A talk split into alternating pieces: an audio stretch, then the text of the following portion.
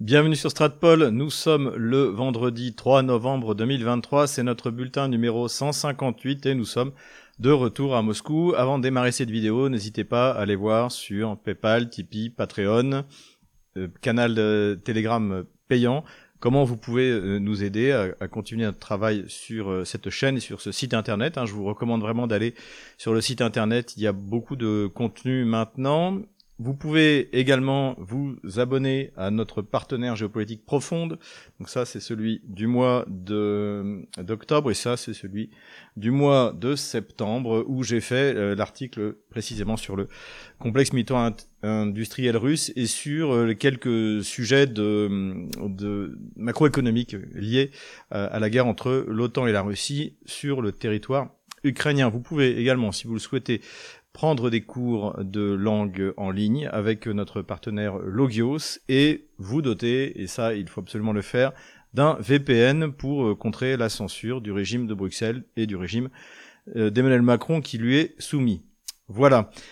Avant de démarrer notre vidéo également, je reviens sur le débat que j'ai fait avec Pierre Hillard, donc sur la Russie est-elle un agent du mondialisme. Donc le débat est disponible sur Odyssée et sur Rumble, n'hésitez pas à aller l'écouter. C'est, je pense, plutôt un débat de bonne facture et où les intervenants se respectent. C'est quand même d'un autre niveau que ce que j'ai fait avec Sergueï Girnov ou avec Ala Poedi, même si je pense qu'il fallait que je le fasse de toute manière. Je voulais juste revenir en revanche sur un point qui est annoncé par Pierre Hillard, puisqu'il annonce que Vladimir Poutine a déclaré à l'occasion de la fête juive de Rosh Hashanah que c'était la religion fondatrice de toutes les religions, etc., etc. Donc ça m'avait quand même surpris, donc j'ai vérifié, je suis allé sur le site du Kremlin, et voilà en quoi consistait la déclaration de Vladimir Poutine au sujet de la fête du Rosh Hashanah du 25 septembre 2022. Je vous félicite chaleureusement à l'occasion de la fête de Rosh Hashanah qui marque le début d'une nouvelle année dans le calendrier juif. Il attire les croyants vers les autres directives morales qui sous-tendent toutes les religions du monde, humanistes, piété, miséricorde, et les incitent à accomplir de bonnes actions. Il est très important que, tout en restant fidèles aux anciennes traditions spirituelles, les Juifs russes apportent une contribution significative à la préservation de la diversité culturelle de notre pays, au renforcement de l'harmonie interethnique, des principes de respect mutuel et de tolérance. Je vous souhaite santé, chaleur et une ambiance vraiment festive. Vladimir Poutine. Donc voilà, rien de vraiment théologique dans cette déclaration de Vladimir Poutine. D'ailleurs, si vous allez sur le site du Kremlin, là c'est le site du Kremlin en fait, j'ai fait un Google Translate, alors la traduction n'est jamais géniale, mais en gros c'est ce que ça veut dire, et c'est chaque année à peu près la même chose. Donc il n'y a absolument aucune leçon, aucune déduction à faire d'un communiqué qui est tout à fait classique pour une fête religieuse annuelle, que ce soit d'ailleurs pour les juifs, que ce soit pour les musulmans, bien il y a un communiqué systématiquement, et c'est pas du tout une analyse théologique ou philosophique de la religion juive par rapport aux autres religions. Voilà, petite précision qui me paraissait importante. Toujours avant de passer aux nouvelles économiques, le trollage de la semaine par l'ambassade de Chine en France, pas seulement d'ailleurs, eh bien c'est cette petite comparaison entre le Xinjiang et la bande de Gaza. Je rappelle que l'Occident collectif accuse systématiquement la Chine de terroriser, de réprimer les populations du Xinjiang, les populations musulmanes. Et évidemment, lorsqu'on voit le développement de la région comparé à ce que l'armée israélienne est en train de faire à la bande de Gaza, il n'y a pas photo, comme disent les jeunes. Et en tout cas, évidemment, on aimerait tous avoir la réaction de Raphaël Glucksmann, le député Raphaël Glucksmann, qui était toujours un fervent défenseur des Ouïghours, et là, on aimerait bien avoir sa réaction sur cette comparaison entre ce qui se passe dans le Xinjiang et dans la bande de Gaza. Mais passons maintenant aux nouvelles économiques. La nouvelle économique la plus importante de cette semaine qui vient de passer, c'est évidemment les deux trains de sanctions, donc un qui est pris par Bruxelles, sous évidemment les ordres de Washington, et un pris par Washington soi-même. Donc il s'agit, je ne sais pas combien, le 12e paquet de sanctions de l'Union européenne contre la Russie. La réaction de la Russie, c'est de s'en moquer éperdument. D'ailleurs, Vladimir Poutine s'en est moqué en disant que moins il y aurait de produits issus de l'Union européenne venant en Russie, moins il y aurait un risque d'invasion des punaises de lit. Donc petite allusion, comme on l'avait dit, à la tiers-mondisation de la France, n'est-ce pas ? Comment interpréter ces nouvelles vagues de sanctions qui ne serviront évidemment absolument à rien? Tout le monde l'a parfaitement bien compris. Je pense que c'est dû au fait qu'on approche finalement, je pense que ce sera en 2024, de la fin de la guerre de l'OTAN contre la Russie en Ukraine, faute de combattants côté ukrainien, faute d'équipement militaire. Ça, on va revenir dessus.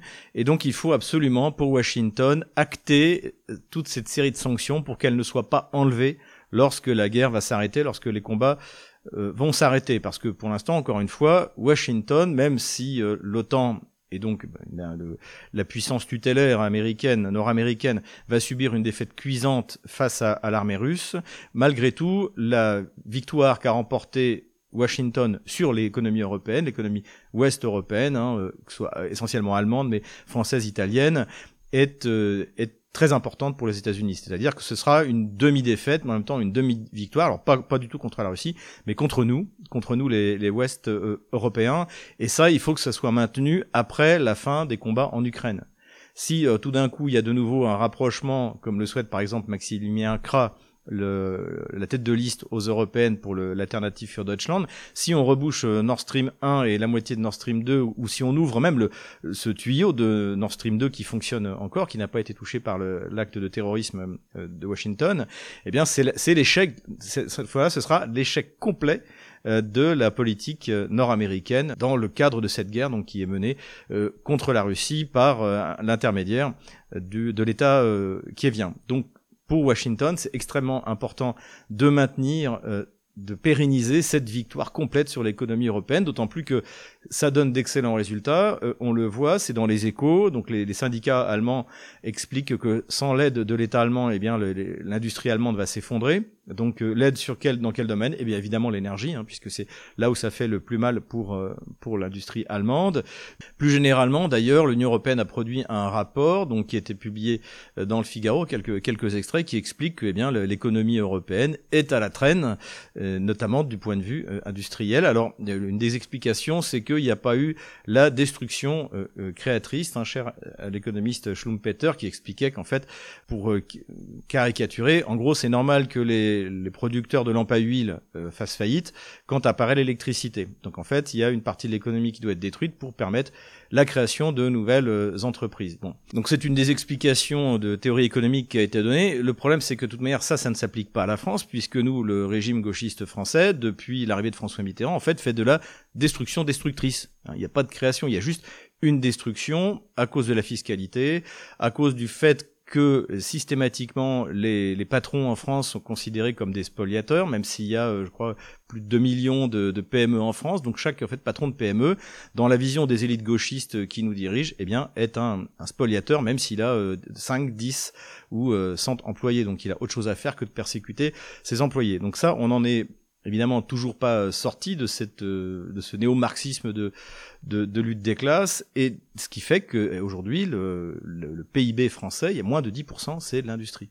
C'est du tiers-monde, en fait, voilà. Et malheureusement, bien, au moins, l'économie européenne était tirée par l'Allemagne, mais grâce aux sanctions que l'Union européenne a mises contre la Russie, grâce à la complicité de la gauche allemande, de Scholz, des écologistes, de Madame Baerbock, par exemple, eh bien, tout ça a permis à Washington de détruire un de ses principaux concurrents du point de vue industriel économique, c'est-à-dire l'économie allemande, et en plus de provoquer le déménagement de cette industrie allemande aux États-Unis, où l'énergie, même si elle est plus chère qu'en Russie, est tout de même moins chère qu'en Europe de l'Ouest. Donc voilà, véritable victoire de Washington du point de vue économique contre l'Union européenne, contre la France, contre l'Allemagne, contre l'Italie. Il semble également que Washington veuille obtenir une victoire économique contre Tokyo. C'est d'ailleurs ce que souligne, sans vraiment le dire, Bloomberg, puisqu'ils expliquent que le fait de sanctionner Arctic LNG, donc je rappelle, il y a deux projets, dont un qui fonctionne déjà dans l'Arctique, d'exploitation de gaz et donc de production de gaz liquéfié. Le premier, c'est Yamal LNG, donc dont Total est un des principaux partenaires, la compagnie française. Et il y a également Arctic LNG. Total devait en faire partie, mais le régime socialiste d'Emmanuel Macron, qui est actionnaire de Total, l'a interdit, de la même manière qu'il a fait partir Renault, qui était le premier producteur de voitures de Russie. Donc ça, c'était également une des grandes victoires nord-américaines sur l'industrie française. Mais ce que voudrait faire également Washington, c'est forcer le Japon à appliquer les sanctions contre les productions d'hydrocarbures, que ce soit du gaz ou du pétrole, par le Japon. Parce que le Japon a, dès le début donc de cette série de sanctions, donc il y a 1 an et demi, a déclaré que pour lui, le gaz russe, le pétrole russe, tout ça, c'était stratégique, et il était hors de question qu'ils appliquent les sanctions. Et le fait est que Mitsubishi n'a pas quitté l'exploitation Sakhalin 2, donc sur l'île de Sakhalin, comme son nom l'indique, et a investi dans Arctic LNG. Et là, visiblement, tel que l'analyse Bloomberg, et je pense que Bloomberg a raison, le but, c'est... pour Washington, c'est de détruire également une partie de l'industrie japonaise qui lui fait concurrence. Donc voilà, avec un allié comme les États-Unis, ni l'Europe ni le Japon n'ont besoin d'ennemis. Vladimir Poutine s'est entretenu avec ses ministères au sujet des résultats du bilan de l'économie russe et a souligné que sur 9 mois, en comparant par l'année dernière, la croissance russe a été de 2,8%. Donc ce qui est tout à fait honorable. À voir ce que vont donner, on en a parlé rapidement la dernière fois, l'augmentation des, tout de même des taux d'intérêt jusqu'à 15%. Alors, comme j'ai souvent dit, en fait, après, il y a énormément de crédits qui sont donnés aux familles ou aux industriels avec à des taux inférieurs en fait à ceux de la Banque centrale. Cela dit, 15%, c'est quand même assez inquiétant sur les liquidités qui vont être disponibles pour l'économie russe. C'est toujours critiqué par de nombreux économistes, notamment notre ami Gilles Walter, hein, qui est intervenu sur l'émission sur Russia Today sur la dédollarisation il y a au début de cette année. Donc voilà, à suivre les conséquences et l'application réelle en fait de cette augmentation des taux d'intérêt. Ça, évidemment, ça stabilise le rouble, ça empêche la spéculation, mais en même temps, ça ralentit énormément la capacité d'investissement, sachant que aussi, et ça avait été expliqué par Madame Nablonina il y a un peu plus d'1 an au niveau de l'augmentation des taux d'intérêt, en disant mais si jamais on injecte trop d'argent dans l'économie russe, on n'a pas la main d'œuvre, et donc ça va entraîner une inflation sur les salaires, donc une inflation en général, puisque l'inflation sur les salaires se répercute immédiatement sur les prix. Voilà, donc la Russie doit manœuvrer de manière subtile et habile avec ses impératifs économiques. À suivre donc. Dernière nouvelle économique, une bonne nouvelle pour l'industrie russe et le programme de remplacement des importations.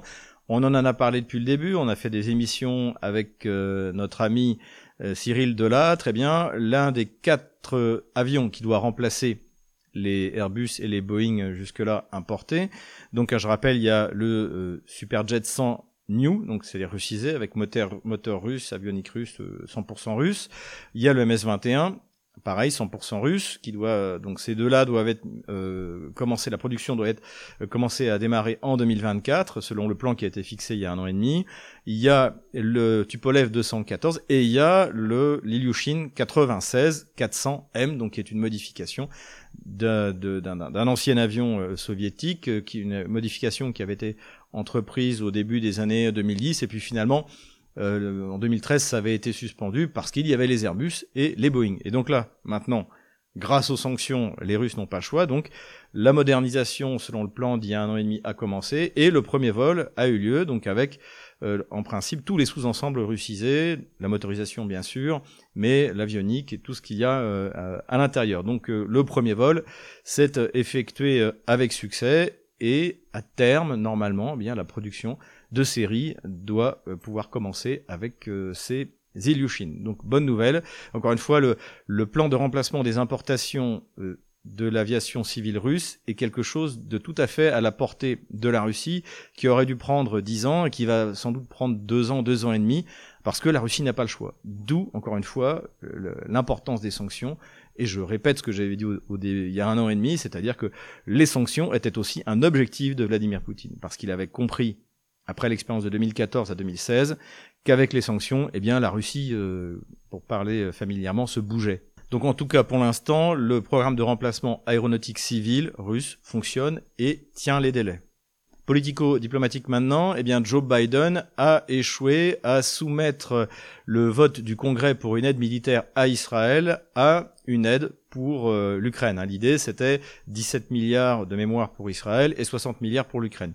Le Congrès, donc, qui est contrôlé par les Américains, notamment par son nouveau président, le président de la Chambre des représentants, pour être plus précis, Mike Johnson, eh bien sûr, a dit que non, oui, il fallait aider Israël, mais que pour l'instant, il n'était pas question de voter une aide à l'Ukraine. Alors, d'après ce qui est sorti dans la presse, mais c'est pas encore confirmé, Joe Biden a encore la possibilité, avec sa position de président, de pouvoir s'emparer pour le donner à l'Ukraine des réserves au niveau fédéral, des réserves d'armement, notamment de munitions. Et c'est ce qui serait en train d'être préparé.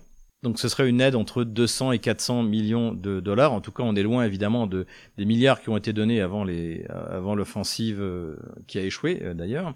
Deuxième nouvelle politico-diplomatique, c'est le piégeage de Madame Meloni, donc Premier ministre italien, par nos deux farceurs préférés, Lexus et Boa, qui on se fait passer pour des dirigeants africains, et donc là, Madame Meloni s'est répandue, a dit la vérité, en fait, ce qu'elle pensait réellement, c'est-à-dire que bon, l'offensive kievienne est un échec, que tout le monde, aujourd'hui, dans les milieux occidentaux, cherche à trouver une solution pour se sortir du piège ukrainien. Donc en fait, ça a été quelques dizaines de minutes de vérité, et ça a été un grand scandale, bien sûr, en Italie. Madame Meloni, paraît-il, a perdu son calme après la publication de ce piégeage, a été critiquée dans la presse italienne et paraît-il a exigé des têtes parce que évidemment c'est un de ses collaborateurs qui s'est lui-même laissé piéger et qui a fait piéger Madame Meloni. Donc en tout cas ce qui est intéressant c'est qu'une fois de plus ça confirme ce que dit Vladimir Poutine sur l'Occident dégénéré, c'est l'empire du mensonge.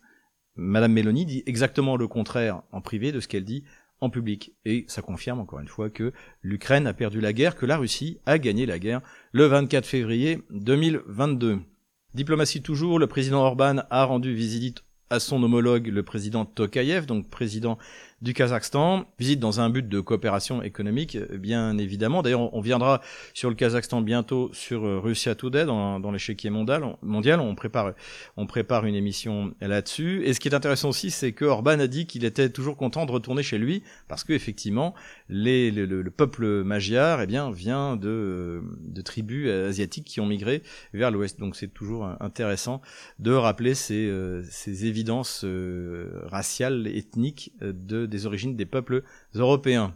Viktor Orban n'est pas le seul à se rendre en Asie centrale, puisque Emmanuel Macron en fait autant. Donc voyage d'Emmanuel Macron en Ouzbékistan, voyage d'Emmanuel Macron au Kazakhstan, notamment ce qu'il veut obtenir au Kazakhstan, c'est de l'uranium pour se rendre indépendant, on va dire, en quelque sorte, je dirais moins de la Russie, mais surtout du Niger, puisque aujourd'hui on ne sait pas ce que vont devenir les approvisionnements en uranium qui viennent du Niger. Donc je considère d'ailleurs, pourtant je suis un critique très fort d'Emmanuel Macron, mais je considère que c'est une très bonne idée de venir en Asie centrale. L'Asie centrale, c'est le chemin des nouvelles routes de la soie. Là aussi, on a préparé une émission sur Russia Today à ce sujet-là. Donc c'est très bien d'être présent dans cette partie du monde. Autre point positif, c'est que dans la mesure où c'est Emmanuel Macron qui vient en tant que demandeur, ça va être plus difficile pour lui de mettre la pression sur ces deux pays qui servent évidemment de plateforme de contournement vis-à-vis des sanctions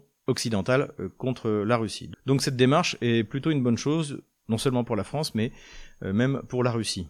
Terrorisme maintenant, donc j'ai mis dans la rubrique terrorisme la manifestation qui a viré à l'émeute, en tout cas partiellement, à l'aéroport de Makhachkala contre un avion qui arrivait d'Israël. Donc ça a été bien sûr repris, amplifié dans tous les médias internationaux occidentaux, et pour essayer d'expliquer que la Russie est un pourvoyeur d'islamisme. On va y revenir. Donc qu'est-ce qu'on peut dire déjà sur ce qui s'est passé ? Bon, Makhachkala, c'est une ville de 600 000 habitants, au Daghestan, et il y avait, comme nombre de manifestants, 2000 manifestants à l'aéroport, donc qui se trouve à une dizaine de kilomètres de Makhachkala. Donc par rapport à la population de Makhachkala, c'est absolument pas représentatif.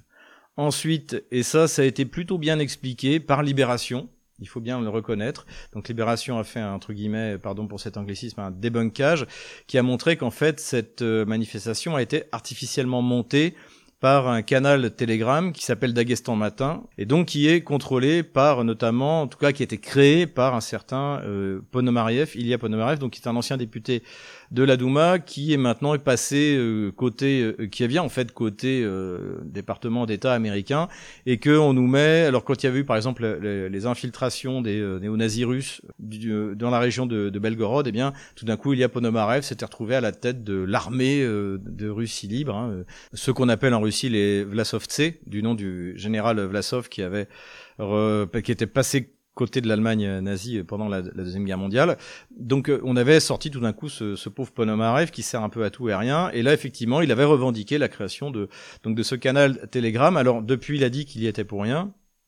Donc qui contrôle, à mon avis, c'est soit les services secrets ukrainiens, soit le département d'État américain ou la CIA. Peu importe, le canal est contrôlé de l'extérieur, effectivement.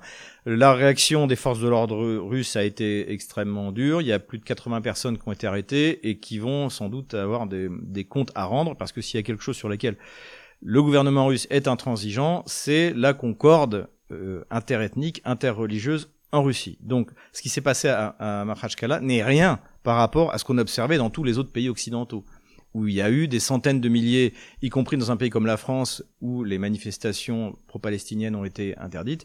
Il y a eu des centaines de milliers qui ont manifesté contre, effectivement, le soutien des gouvernements occidentaux, notamment du gouvernement français, à la politique de Netanyahou. Mais évidemment, ça a été utilisé par tous les médias du régime d'Emmanuel Macron, notamment le fanzine des gauchocentristes bourgeois, le Figaro, qui expliquait que la Russie exportait des terroristes, le premier exportateur de terrorisme, ce qui ne veut absolument rien dire. Effectivement, il y a 12 millions de musulmans en Russie, donc il y en a quelques-uns qui sont partis se battre en Syrie contre l'armée russe. Hein. Et surtout, ils ont travaillé, ils ont été recrutés par les Occidentaux. Le front Al-Nosra qui fait du bon boulot, les terroristes djihadistes anti-Assad qui vont se faire soigner en Israël, tout ça c'est des réalités. Donc oser affirmer que la Russie exporte des terroristes islamistes, c'est tout à fait malhonnête. Ce sont les Occidentaux qui les recrutent quand ça les arrange, de la même manière qu'ils recrutent des Azovtsés, des membres d'Azov, de Pravi Sector, quand ça les arrange. Il y a, encore une fois, il y a les bons et les mauvais islamistes, il y a les bons et les mauvais nazis. Si vous servez l'OTAN, vous êtes du côté des bons nazis ou des bons islamistes. Donc tout ça est faux, ne correspond absolument à rien en Russie. Si les islamistes tchétchènes migrent en France, c'est parce qu'ils savent qu'ils seront intouchables, alors que si jamais ils sont en Tchétchénie, ils seront pris en charge, y compris par le gouvernement local de Ramzan Kadyrov, qui a su faire jouer, on en avait parlé à l'époque, notamment les structures familiales, les structures sociales tchétchènes, vis-à-vis de ces volontaires perdus qui sont partis se battre en Syrie. Hein, on avait montré ces images où ces jeunes garçons stupides sont repris en charge, redonnés à leur famille, à qui on explique bien que c'est aussi de leur responsabilité que leur garçon soit parti faire la guerre en Syrie avec les islamistes sponsorisés par l'OTAN.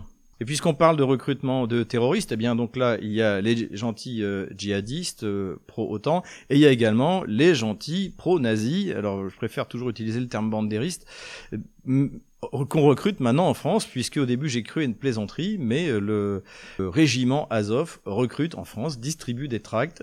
Alors je vous renvoie à l'article qui a été publié par mon ami Laurent Braillard, donc sur un Donbass Insider, où il analyse ça. Donc des tracts ont été distribués à Paris pour recruter des volontaires en échange, d'après ce que j'ai compris, de la citoyenneté ukrainienne. Et tout ça est fait de manière tout à fait ouverte, ça ne pose absolument aucun problème. Encore une fois, c'est le régime d'Emmanuel Macron dans la pure filiation, comme je l'expliquais dans mon livre, le livre noir de la gauche française, de Pierre Laval. On est là dans le collaborationnisme le plus total. Je me demande si vous n'aimez pas mieux en sourire, tellement ce régime devient grotesque. En tout cas, voilà, recrutement de terroristes pour Azov, pour aller participer aux opérations de représailles en Ukraine. Profitez-en bien.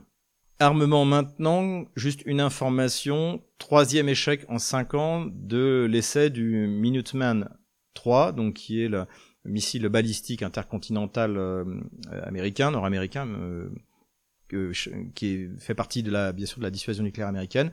Donc difficulté encore une fois technologique, hein, on en avait déjà parlé, ça, il faut lier ça à la pénurie d'ingénieurs compétents aux États-Unis. Emmanuel Todd l'avait souligné, les États-Unis produisent moins d'ingénieurs avec une population 2 fois supérieure à celle de la Russie. Et aussi un autre aspect, on en avait déjà parlé, c'est ce que m'avait expliqué un ingénieur nucléaire français, c'est qu'il était déçu par le niveau de ses homologues nord-américains, parce que dans les universités nord-américaines, même si le niveau est bon, en fait, ceux qui veulent vraiment faire des études d'ingénieur pour devenir ingénieur, faire du nucléaire, de l'armement, de la technologie, de la microélectronique, etc., c'était des Chinois, des Indiens, et donc ils ne pouvaient pas être employés dans les universités stratégiques, énergétiques, et encore moins de l'armement nord-américain, pour des raisons de sécurité nationale. Donc là, encore une fois, c'est la limite du modèle américain. Après, il faut jamais sous-estimer les États-Unis.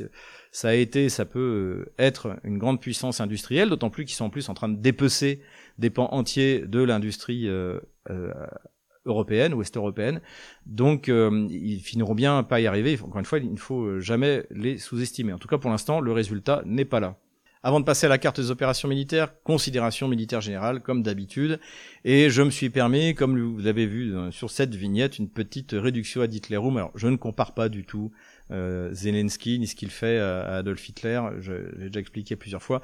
Simplement, ce qui est intéressant, c'est ce qu'on observe aujourd'hui dans les médias, principalement anglo-saxons, donc qui sont forcément commentés sur les médias français, puisqu'ils ne savent plus faire que ça. C'est commenter ce que disent les Anglais et les Nord-Américains dans leurs médias, puisqu'il n'y a plus aucune pensée indépendante française. Il n'y a aucun article de fond qui a une vision, un angle d'attaque particulier qui soit original dans les médias de grand chemin français. Donc ils commentent notamment ce qui a été publié dans The Times. Et ce qui a été publié dans The Times, c'est un titre assez incroyable où en fait on cite Zelensky qui explique que personne ne croit plus à la victoire de l'Ukraine que lui.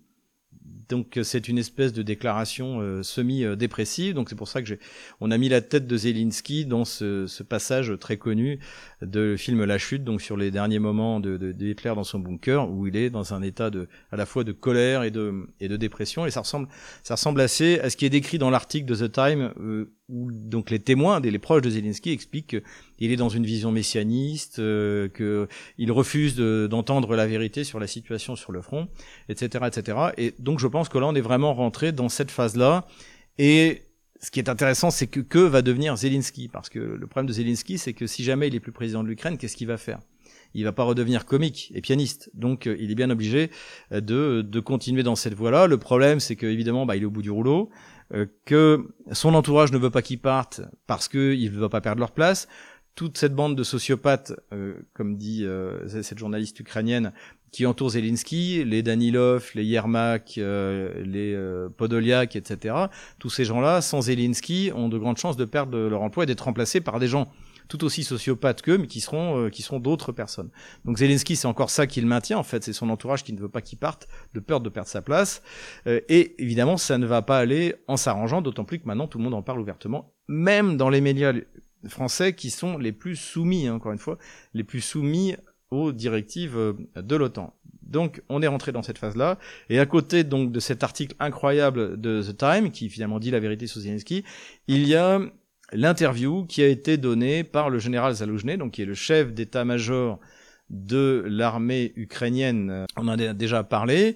Alors ce qui est intéressant aussi, c'est que, comme je l'avais dit depuis le mois de mai, où il aurait été blessé, il n'y a toujours pas de vidéo, d'interview de Zaloujny. Alors je suis toujours son Telegram, son canal Telegram perso.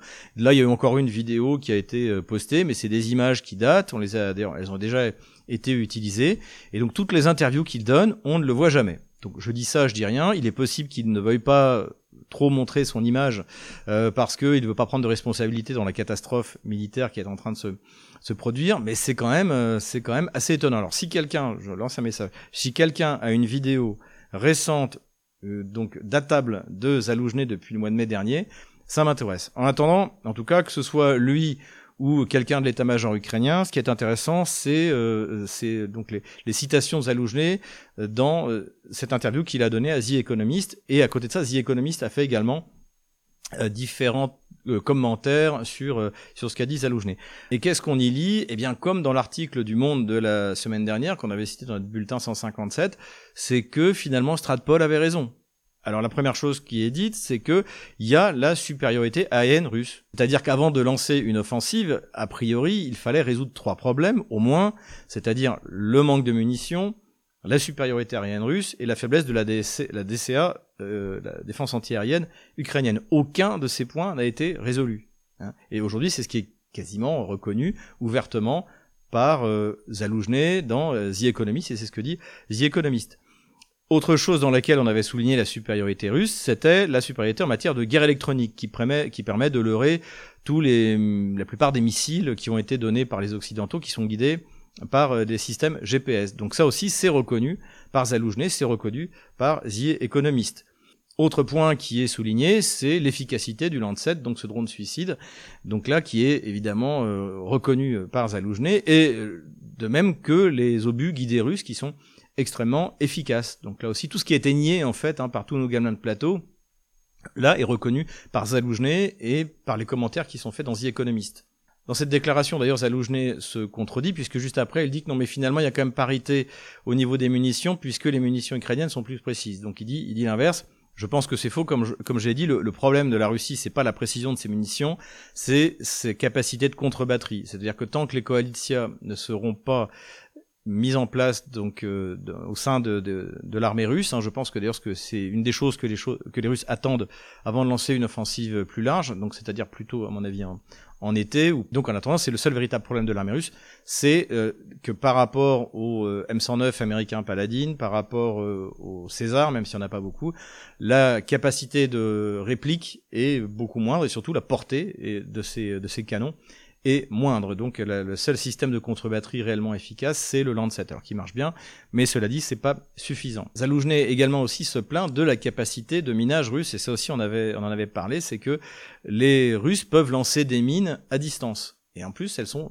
télécommandées, c'est-à-dire que par exemple, ce qui s'est passé notamment au début de l'offensive otano-kievienne à partir du mois de juin, c'est que les Russes déconnectaient les mines au moment de l'avancée de l'infanterie, et une fois que l'infanterie était avancée, reconnectait les mines, et donc ensuite attaquait, et donc l'infanterie ukrainienne évacuait sur des champs de mines désormais activés. Donc ça aussi, c'est quelque chose qui est reconnu par Zaloujné.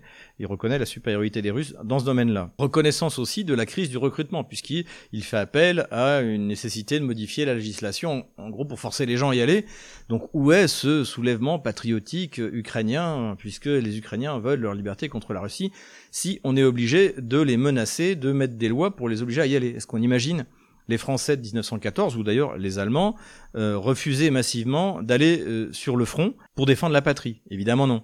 Donc ça aussi, c'est un aveu indirect. Alors il annonce qu'il a fait une erreur, c'est de croire que les pertes colossales qui ont été infligées, soi-disant, à l'armée russe ne provoqueront pas la défaite de l'armée russe. Donc il annonce 150 000 morts, donc encore une fois, c'est pas du tout les chiffres qui sont donnés par la BBC en russe.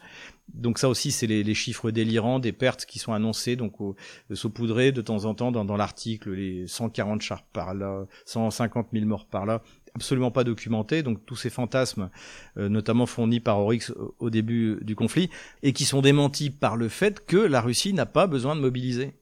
La Russie ne mobilise pas, c'est Kiev qui court après les gens dans la rue. C'est en Ukraine qu'il y a des cimetières géants que les gens prennent en photo, notamment y compris à Lvov, où pourtant le régime kievien essayait de préserver la population pour envoyer les populations russes se faire massacrer sur le front, russe ou russophone. Donc en fait, tout ça est parfaitement contradictoire avec la réalité des faits, encore une fois, cette dictature du réel que doivent de plus en plus affronter les médias de grand chemin. Évidemment, ces déclarations ont provoqué un véritable traumatisme chez les commentateurs, notamment ce pauvre Pierre Servant, donc qui est notre gamelin de la semaine, qui s'imaginait déjà un écroulement du front russe, un effondrement complet de l'armée russe il y a encore quelques mois. Et là, il a quasiment envie de faire fusiller Zaloujné. Écoutez-le plutôt. Ça se passe formidablement bien. Donc c'est pas mon souhait. Je ne souhaite pas que le général Zaloujny fasse une déclaration ce soir en disant l'Ukraine est en train de gagner, on est en train de couper en deux l'armée russe. Pas du tout. Mais entre le fait de raconter n'importe quoi et d'avoir un discours que j'oserais qualifier, entre guillemets, encore une fois avec du respect pour ce général, de défaitiste, c'est-à-dire le fait d'aligner tous les motifs de l'échec, des défauts d'analyse et du fait que... Alors il dit la guerre est dans une impasse des deux côtés, mais je pense que ce soir, Vladimir Poutine, avec Lavrov, Peskov, etc., ils sont en train de se saouler à la vodka. Donc voilà le pseudo-colonel Pierre Servant, qui est en fait un civil sous contrat, qui a écrit des livres d'histoire militaire absolument sans intérêt, eh bien donne des leçons au général Zaloujny, qui, à mon avis, est assez incompétent. D'ailleurs, je pense que c'est pas lui qui commande. Je pense que c'est plutôt les représentants de l'OTAN qui donnent les ordres. Mais en tout cas, il est quand même largement plus compétent que ne peut l'être Pierre Servant. Mais là, non, Pierre Servant veut le faire exécuter, comme Arlette Chabot d'ailleurs, sur LCI, qui elle aussi explique qu'en d'autres temps, il aurait pu être jugé pour trahison et pour défaitisme. Voilà où en sont nos gamelins de plateau. Pour nuancer un peu le mal que je dis des commentateurs, notamment sur LCI, j'ai observé avec plaisir l'arrivée de deux nouveaux commentateurs, dont Benoît Billan. Donc Benoît Billan, il est connu, c'est l'équipe de Jean Lopez, donc Sciences et Vie, Guerre et Histoire, et qui fait une bonne analyse en fait sur la situation, sur cet espoir de Zaloujny, de la technologie magique, parce que ce qui ressort en fait donc des différents articles, soit l'interview de Zaloujny, soit le commentaire qui en est fait sur The Economist, c'est que Zaloujny espère l'apparition d'une arme magique technologique qui va renverser le front et qui va faire que la guerre de position va basculer en faveur de l'armée ukrainienne. Donc Benoît Billan explique que tout ça n'existe pas, ça n'a jamais marché. Donc un bon point. Et également... il faut le souligner, le général Jean-Marc Maril, donc que je ne connaissais pas, qui lui aussi fait une remarque vraie, intelligente, en disant il faut arrêter de regarder l'armée russe comme on l'a regardée jusqu'à aujourd'hui, notamment Wagner. Les instructeurs de Wagner sont des guerriers avec une grande expérience militaire, de vrais professionnels, et l'armée russe s'entraîne sans arrêt. C'est exactement ce que j'avais dit dans une de mes vidéos, c'est-à-dire que c'est la tradition un peu soviétique, c'est-à-dire que systématiquement, on étudie, on apprend et on enseigne, on s'entraîne. Donc il y a une augmentation du professionnalisme de l'armée russe significative. Donc ça, c'est du Stratpol, 100%. On l'a dit avant eux. En tout cas, ce qui est clair, c'est que bravo à eux d'oser dire ça. Rien que de dire ça, normalement, vous êtes agent du Kremlin. Donc si jamais... Benoît Billan et Jean-Marc Maril sont réinvités, ça veut dire qu'il y a vraiment un changement et qu'on aura de moins en moins les Goyad ou Rakovlev donc qui ont raconté n'importe quoi depuis 1 an et demi, mais une nouvelle génération, on va dire, de commentateurs. Si en revanche ils sont plus réinvités ou si entre-temps ils vont en gros demander pardon en disant non, les Russes sont tous des alcooliques, etc., l'armée russe ça vaut rien, ça veut dire qu'ils ont été rappelés à l'ordre. Donc ça à suivre donc. Mais j'ai été vraiment heureusement surpris par ces deux intervenants à qui je tire mon chapeau. Voilà. Donc après les Gamelins, les Clausewitz, le général Jean-Marc Maril est notre Clausewitz de cette semaine. En conclusion de cette tribune du général Zaloujny, de son interview et des commentaires qui ont été faits sur The Economist, ce qu'on peut dire surtout, c'est que c'est un moyen d'expliquer que l'Ukraine veut passer à une guerre de position. Ce que demande Zaloujny, c'est en fait des armes pour tenir la guerre de position, mais c'était pas du tout le plan des Occidentaux et de l'OTAN. Le plan des Occidentaux et de l'OTAN, c'était la campagne éclair qui permettrait d'atteindre la mer Noire, etc. Tout ça, il n'en est plus question, donc l'échec est acté. Le problème, c'est que Zaloujny se trompe sur le fait que ce n'est pas une guerre de position. Pour l'instant, on n'a pas une guerre de position. Pour l'instant, on a une offensive majeure otano-kievienne qui a complètement échoué. Et aujourd'hui, ce qu'on observe, c'est des offensives locales limitées des Russes sur Avdiivka et dans la région de Kupiansk, qu'on va le voir sur la carte militaire. Et pour l'instant, les Russes ne veulent absolument pas d'une guerre de position. Ils attendent simplement d'être prêts, d'avoir ces derniers matériels qui leur manquent, d'avoir des réserves de munitions pour pouvoir non plus tirer 10 obus quand les Kieviens en tirent 1, mais 20 ou 30 quand les Kieviens en tirent 1. Et c'est ce qu'on observe d'ailleurs sur le front d'Avdiivka, c'est-à-dire que la puissance de feu russe est colossale. C'est sans doute la première fois qu'il y a une telle puissance de feu depuis plus d'1 an et demi que le conflit a commencé. Mais passons maintenant à la carte des opérations militaires.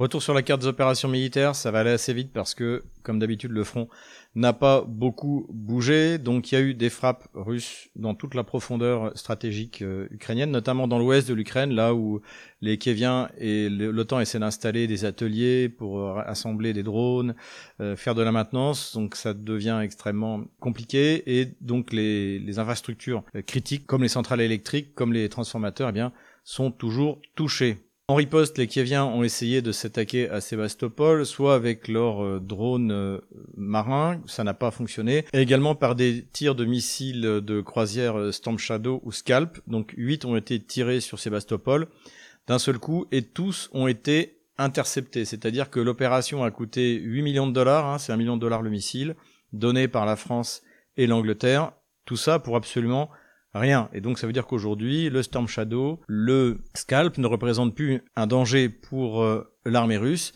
et on peut s'attendre à ce qu'ils soient tirés dans des tirs de représailles sur Donetsk, sur Lugansk, puisque là, effectivement, les systèmes antiaériens sont moins développés. La priorité étant donnée, et c'est normal, sur la ligne de front. Après l'échec contre Sébastopol, les Kieviens ont également voulu tirer des missiles sur le pont de Crimée. À cet endroit-là, tous les missiles ont été interceptés et le pont fonctionne normalement. Donc échec total de ces bombardements dans la profondeur. Comme je l'avais dit à l'époque, il n'y a aucune chance que les Storm Shadow ou les Scalp ou les attaques MS puissent devenir des game changers pour le régime kievien. Passons maintenant à la ligne de front. Dans la région de Kherson, donc le nom du Dniepr, les Kieviens continuent à envoyer des unités de reconnaissance pour occuper les bords de la rive gauche du Dniepr. Donc tout ça, bien sûr, n'a aucun intérêt, ni militaire, ni tactique, sauf peut-être la tentative de forcer l'armée russe à envoyer des renforts à cet endroit-là. Je ne pense pas que ce soit le cas, dans la mesure où, encore une fois, ces groupes ne peuvent pas avancer à l'intérieur du territoire, et Kiev n'a absolument pas les moyens de mettre des pontons à l'intérieur du Dniepr pour attaquer le territoire russe. Cela dit, le fait que les Russes aient nommé un nouveau général à la tête du front de Kherson suppose qu'ils veulent mettre fin de manière plus efficace à ces incursions des forces otano-kieviennes. Sur le front sud, maintenant, à Zaporojé, eh bien, en fait, quasiment rien n'a bougé. Les Ukrainiens lancent des petites attaques sans grande motivation. Les Russes les repoussent, passent à leur tour à l'attaque. Donc, en gros, le front est stable. Il n'y a rien de particulier à signaler. Ici aussi, c'est très stable, sachant que les Russes, en fait, ont pris l'initiative complète. Et leur but est, comme dit d'ailleurs le ministère de la Défense russe, d'améliorer leur position sur la ligne de front. En tout cas, ici, les Russes sont à l'initiative. Évidemment, les Russes sont à l'initiative pour essayer de transformer la forteresse d'Avdiivka en chaudron. Ça se passe lentement, mais sûrement. Les Russes lancent différentes offensives à différents niveaux. Vers l'ouest, au nord de Pervomaïsk, ici comme on le voit. Également à partir de Krasnogorovka vers l'ouest. Offensive au sud-ouest d'Avdiivka à cet endroit-là. Offensive directement sur Avdiivka à cet endroit et à cet endroit-là. Et surtout, on l'avait dit la dernière fois, progression significative au nord d'Avdiivka, dans la mesure où les Russes ont pu s'emparer des hauteurs. Et là, ils sont au niveau de la voie ferrée. Ici, c'est une voie ferrée.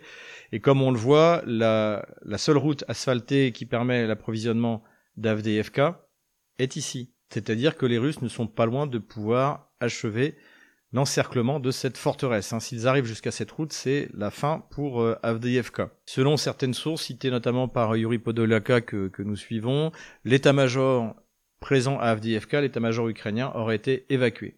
Ce qu'il faut espérer, c'est que l'obstination des otano-kieviens soit la même qu'à Mariupol ou à Severodonetsk, c'est-à-dire qu'ils veulent résister jusqu'à la fin, et là, ce serait une excellente prise, avec en plus des colonnes de prisonniers, du matériel, de l'armement. La bonne affaire également pour les Russes, c'est que les réserves ont été prélevées du front sud pour être envoyées du côté d'Avdiivka.